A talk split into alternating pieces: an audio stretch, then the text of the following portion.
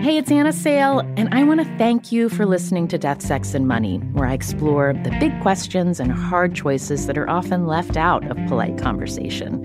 You can hear new episodes ad free every week on Amazon Music, where you can find Death, Sex, and Money and all of your slate favorites without the ads.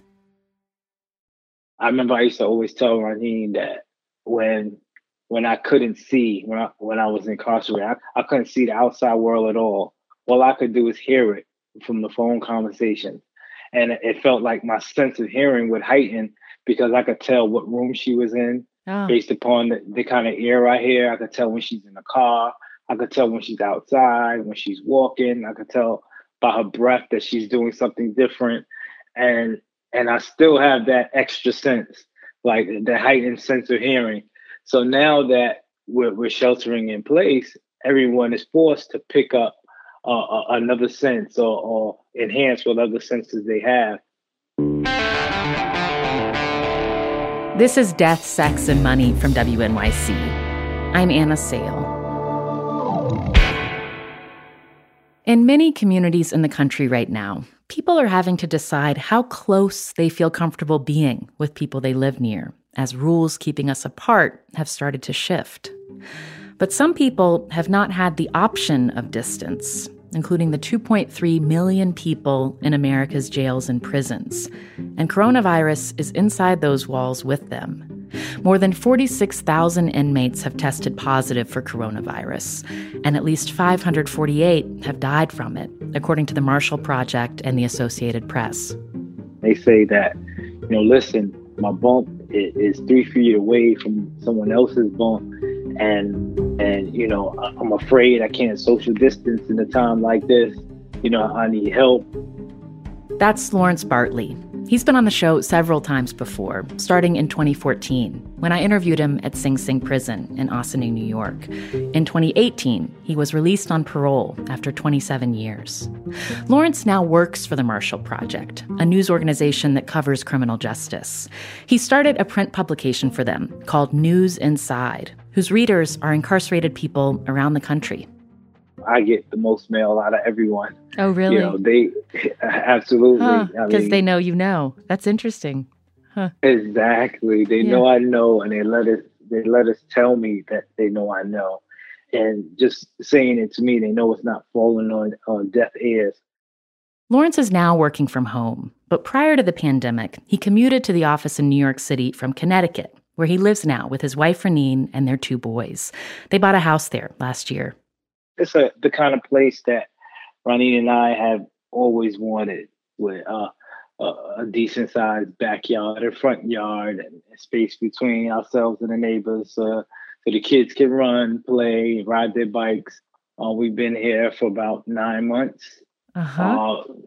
Uh, the wife and I are blessed to be working remotely, and my wife is a teacher, and she can homeschool the kids without without it uh, taken out of her comfort zone. Um, I want to ask you about an essay you wrote about this time of isolation and quarantine, about how your time in prison prepared you for this. Um, mm-hmm.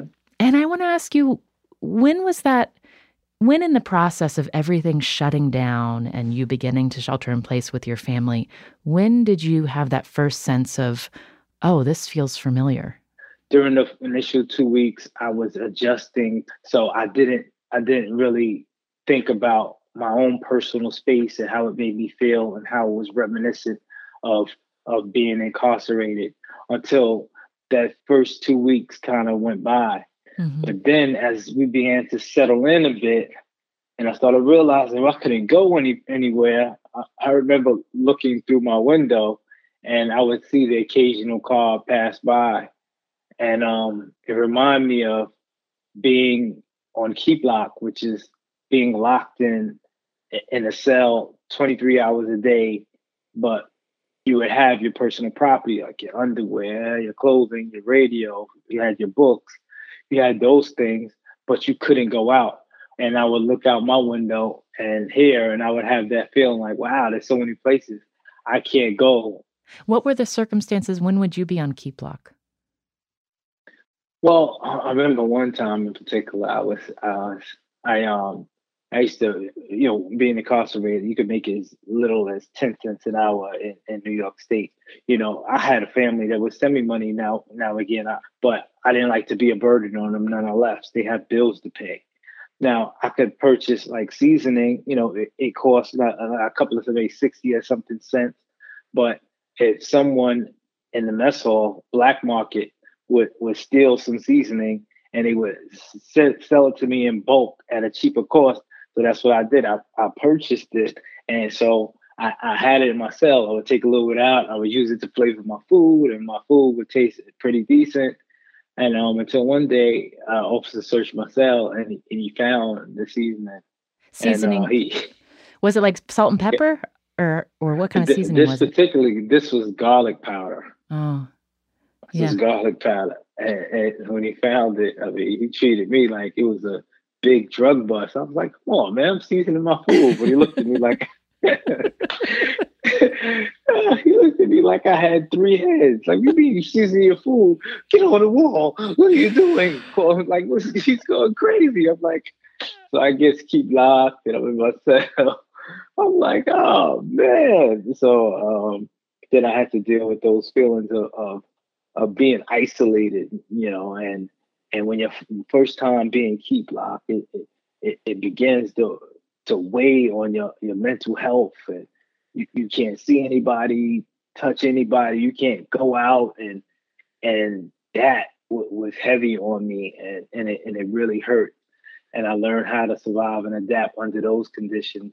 So these conditions seem like not much to me. So tell me how you learned to adapt. Like what were the things that you learned you had to do when you were physically isolated in order to move through those feelings of anxiety? One one thing I would mention, like um, like right now, like sometimes I have meetings, I have meetings on Zoom, maybe an interview or something. Um, for the Marshall Project, I would do it. People would have to see me, and I'm cutting my hair every day with clippers. I'm cutting it, and you know, make sure I look presentable on my Zoom meetings, whatever presentation I have to give. You know, I'm getting dry putting on a um a shirt, a, a button down shirt, so I'm looking presentable. And it reminds me of I, I, learned how to do all these things like when I was in, in, in solitary confinement. You don't have anything. You don't have any. You don't have any um your hygiene products. You only have two pairs and shirt and pants that they give you. So it was really a headache and it's super stressful. You know, at this time I had long hair, and and for for for for Black Americans, like we like to braid our hair. Sometimes we braid our hair in cornrows, mm-hmm. you know, to look presentable. And when Ronnie would come visit me on the weekends, I, I like to. I had long hair if I didn't braid it. So so what I did was I would um I would I had to learn how to braid my own hair, which is super difficult. And usually, you know, we would put like like hair grease in order to make our hair look look look nice and and, and you know, so it won't look dry while you braid your hair. I didn't have hair grease, but I had butter. Mm. I had hmm. little pieces of butter, so I would use butter to to put it in my hair, and I smelled like Jiffy Pop popcorn every time I went on a visit. yeah, Rodney would say your hair looks nice, but you smell like popcorn. but uh, so. so I hear you saying like doing your hair when you were when you were alone, it both like gave you something to do and to focus on and also was a way for you to take care of yourself so you didn't feel like you were right. like falling apart um, while you were Absolutely. on your own. Huh. Yeah, it's another skill, you know, gaining another skill. You know, something that I wonder that if it feels unfamiliar to you, like when you were dealing with isolation before, it was you, it was you, and and you had this this time to go inward and to work on how you managed your thoughts and took care of yourself. I mean, now you're in a household with your wife, with your two boys who want your attention. Um, I know as a parent right now with kids at home trying to work, like you don't have a lot of time to go inward. And I wonder if that feels really different. Like, do you know how to take care of yourself when it's when it's isolation, but you you are constantly distracted by other people? Well, this is a, a, dream come true. I mean, yeah. I remember when I used to be in solitary, I used to I used to fantasize about like having my family with me. You know, I I many times throughout the week I find myself looking at my family and saying how thankful I am mm. that they are here with me. Mm-hmm. You know, this is like I, I, get a chance to know them better. I, am watching my six year old grow. My um my my 12 year old he, he's doing his music now. He, mm. he's playing music writing music composing music. I'm watching him grow as an artist. You know um, I'm, I'm here with Ronnine you know so i have my mental health is, is super stable. It's being fed with love every day. And and i'm growing myself in that way because i've been deprived of it for 27 years. Mm. I wonder, like, have you been either through work or just by reaching out in your personal time? Have you been in touch with inmates at Sing Sing right now? And, and what are you hearing from them about how they're experiencing the pandemic? Well, yeah, I get letters from all the time. The letters are, are, are desperate. And, you know, I would get letters before, but these letters are more frantic. Mm. You don't have to they don't have to um, present themselves because I understand a lot of things they don't have to explain. And a lot of them they say things like, "Yo, listen, you know, you know they don't care about us.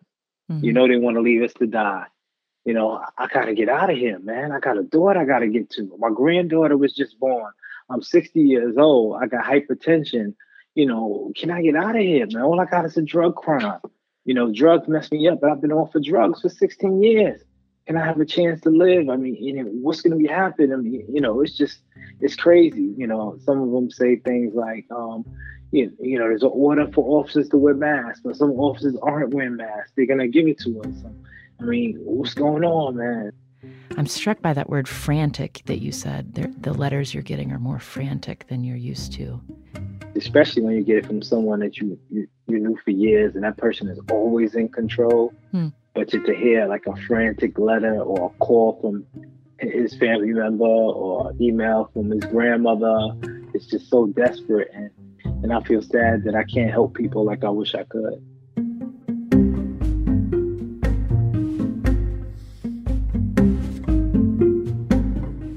Coming up, a story from one of the people who reached out to Lawrence, a woman worried about her husband's safety in Sing Sing. I feel like this is a death sentence for him. I feel like, what if he dies in there? We've waited so long and have gone through so much.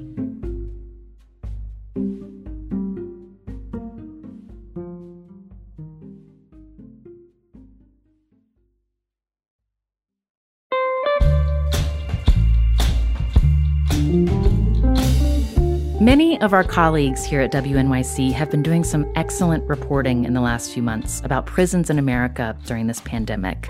The podcasts The United States of Anxiety and the New Yorker Radio Hour have worked on a few episodes together about early releases from jails and prisons because of COVID 19, including about how some people are being let out without much reentry assistance like a man named Jermaine, who was recently released from a jail in Cleveland.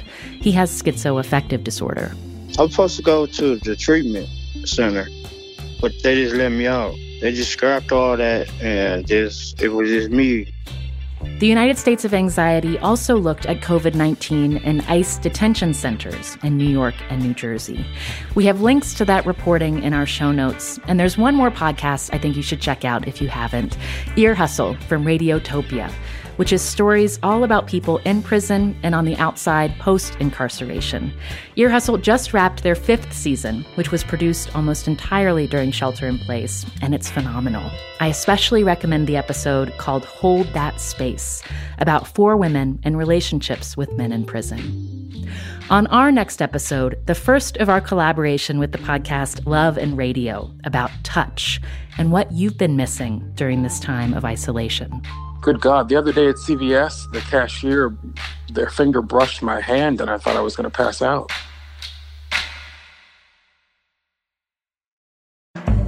This episode is brought to you by Fail Better, David Duchovny's new podcast with Lemonada Media. On Fail Better, David, who has experienced both low and high profile failures throughout his life, explores the vast world of failure, how it holds us back, propels us forward, and ultimately shapes our lives. Each week, he will chat with guests like Ben Stiller, Bette Midler, and more about how our perceived failures have actually been our biggest catalysts for growth, revelation, and even healing. Through these conversations, he hopes listeners can learn how to embrace the opportunity of failure and fail better together. Fail Better is out now wherever you get your podcasts. This is Death, Sex, and Money from WNYC. I'm Anna Sale. Lawrence Bartley spent his last years in prison at Sing Sing, where, as of last weekend, 43 people have tested positive for coronavirus and four people have died. Lawrence connected me with a woman we're calling Dana, who lives in Queens, New York. Her husband is currently at Sing Sing. We're calling him John, and he's been incarcerated for more than 18 years. He was convicted of burglary in the second degree and robbery in the third degree, and won't be eligible for parole for another seven years. Since Sing Sing is closed to visitors, Dana told me she and John talk on the phone almost every day. During one of their calls back in late March, John told Dana that he wasn't feeling well. He he said he was feverish and he was tired that the headaches were you know like he never had a headache like this before. Um, at night he would feel worse. During the day he will feel a little better. And this is still going on. He doesn't have a fever anymore. But um he still feels ill. He knows something is wrong but he can't really tell if it's the coronavirus. So he feels like it is because of the symptoms that he is having. Yeah. He gasps when he talks. He I feel like he's winded and he he runs out of air and then he takes a breath. And I'm like, "Were you rushing?" And he goes, "No, I'm here. I've been waiting for the phone." He has not been tested. No, he has not been tested. Is that alarming to you? It is because he's sick for such a long time and it's scary. After putting in all this time, my husband is can have the coronavirus and it could be life threatening and there's no medical attention. Do you have someone at the prison that you can call or talk to that's not your husband to understand what's happening there? Uh no, not really. When um when I have reached out to the facility. They usually ask for the inmate's number, ID number, and that's all they're concerned about. Who are you talking about instead of trying to give information of what is happening at the prison. And I try never to identify my husband because there's retaliation when a phone call doesn't go right or you want too much information. Um, so I try to be vague and general. So you're afraid to express specific concern about your husband because you're afraid then that he will he'll face some kind of consequence inside. Absolutely. How do you know to be afraid of that?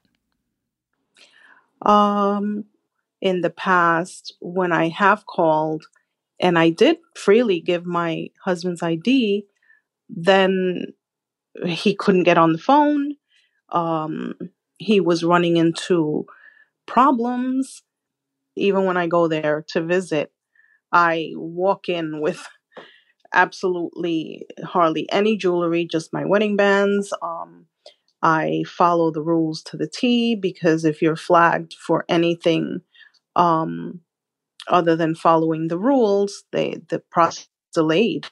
Um, they kind of bully you around if you you are too loud, if you are too noticed, if you are, you know, I I kind of wear the same outfit all the time because I know that there's no buttons that ring. I know that uh, the shirt is not revealing, and it's best it's best to do it that way because it's a smoother process when your head is down. Before coronavirus, how often would you see each other? I would go every week or every other week because I work. So I would go on the days that I could visit him. Mm-hmm. When did those visits stop?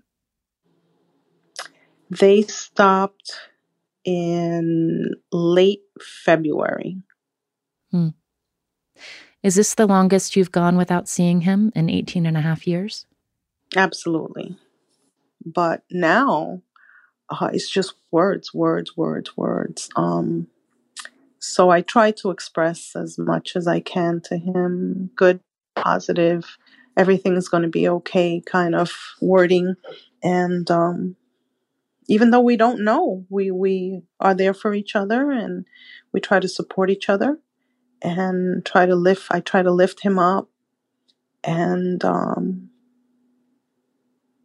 do the best I can that way. Yeah. He served so much time for the crime and it was because he had no representation. We have no money.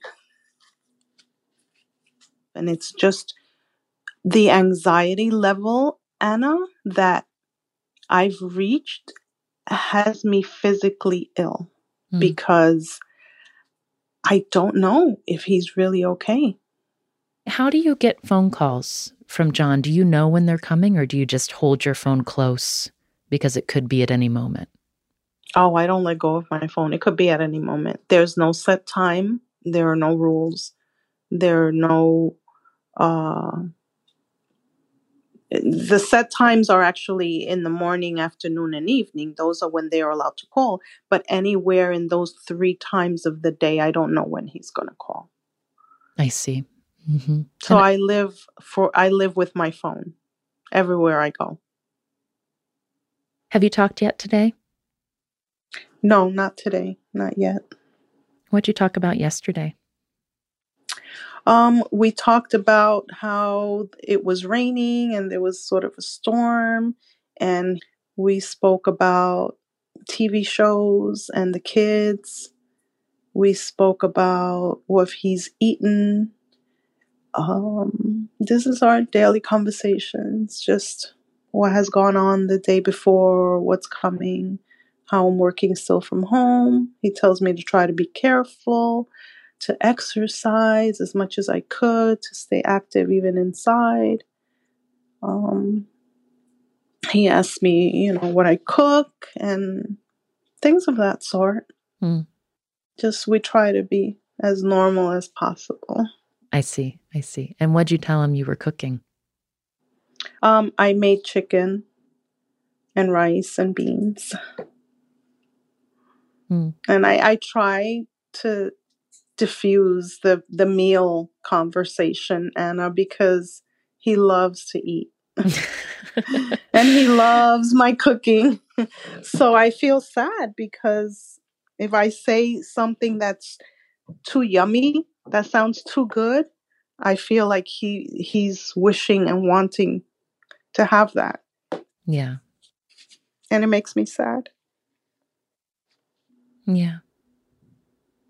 You said you've noticed some physical some physical anxiety coming up. What have you noticed and how you're you're carrying this worry? I feel like a weight in my chest and sometimes I think, well, maybe I have the coronavirus, but I am not sick. I don't have a fever and I'm not symptomatic, so I don't think I have the coronavirus. I've been in place for a long time. If I've been out of my house five times for food since March 25th was which was the last time I worked. Um, I ha- hardly have been out of the house and um, I don't feel like I'm I have the coronavirus, but I do feel a weight on my chest. I can't sleep. And it's a combination of everything that's going on around us and a combination of worrying about John, who did feel sick and who hasn't had a lot of help there. Yeah. So the anxiety level is real. Mm-hmm.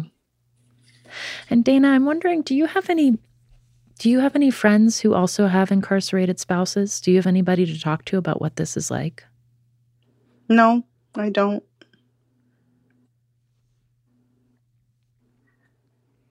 That's a lot for you to hold all by yourself. It is. It is. And I try not to talk too much here at home. My daughter is a college student who is studying for pharmacy, and she's very busy, and her work is very intense, very hard. It's not an easy career. So I try not to worry her or his mother. She's sick and old. Um, so I I take in a lot. You have to be strong. What are you going to do this afternoon? Work.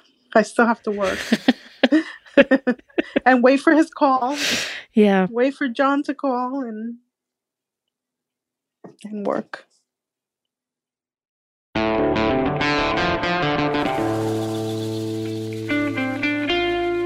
That's a woman we're calling Dana in Queens, New York. Since we talked, she's started back at the office where she works. Her husband still has not been tested for coronavirus, and she still doesn't know when she'll be able to visit him again. There's a link in our show notes to Lawrence Bartley's essay, How 27 Years in Prison Prepared Me for Coronavirus, along with links to my previous interviews with him and his wife, Ronnine.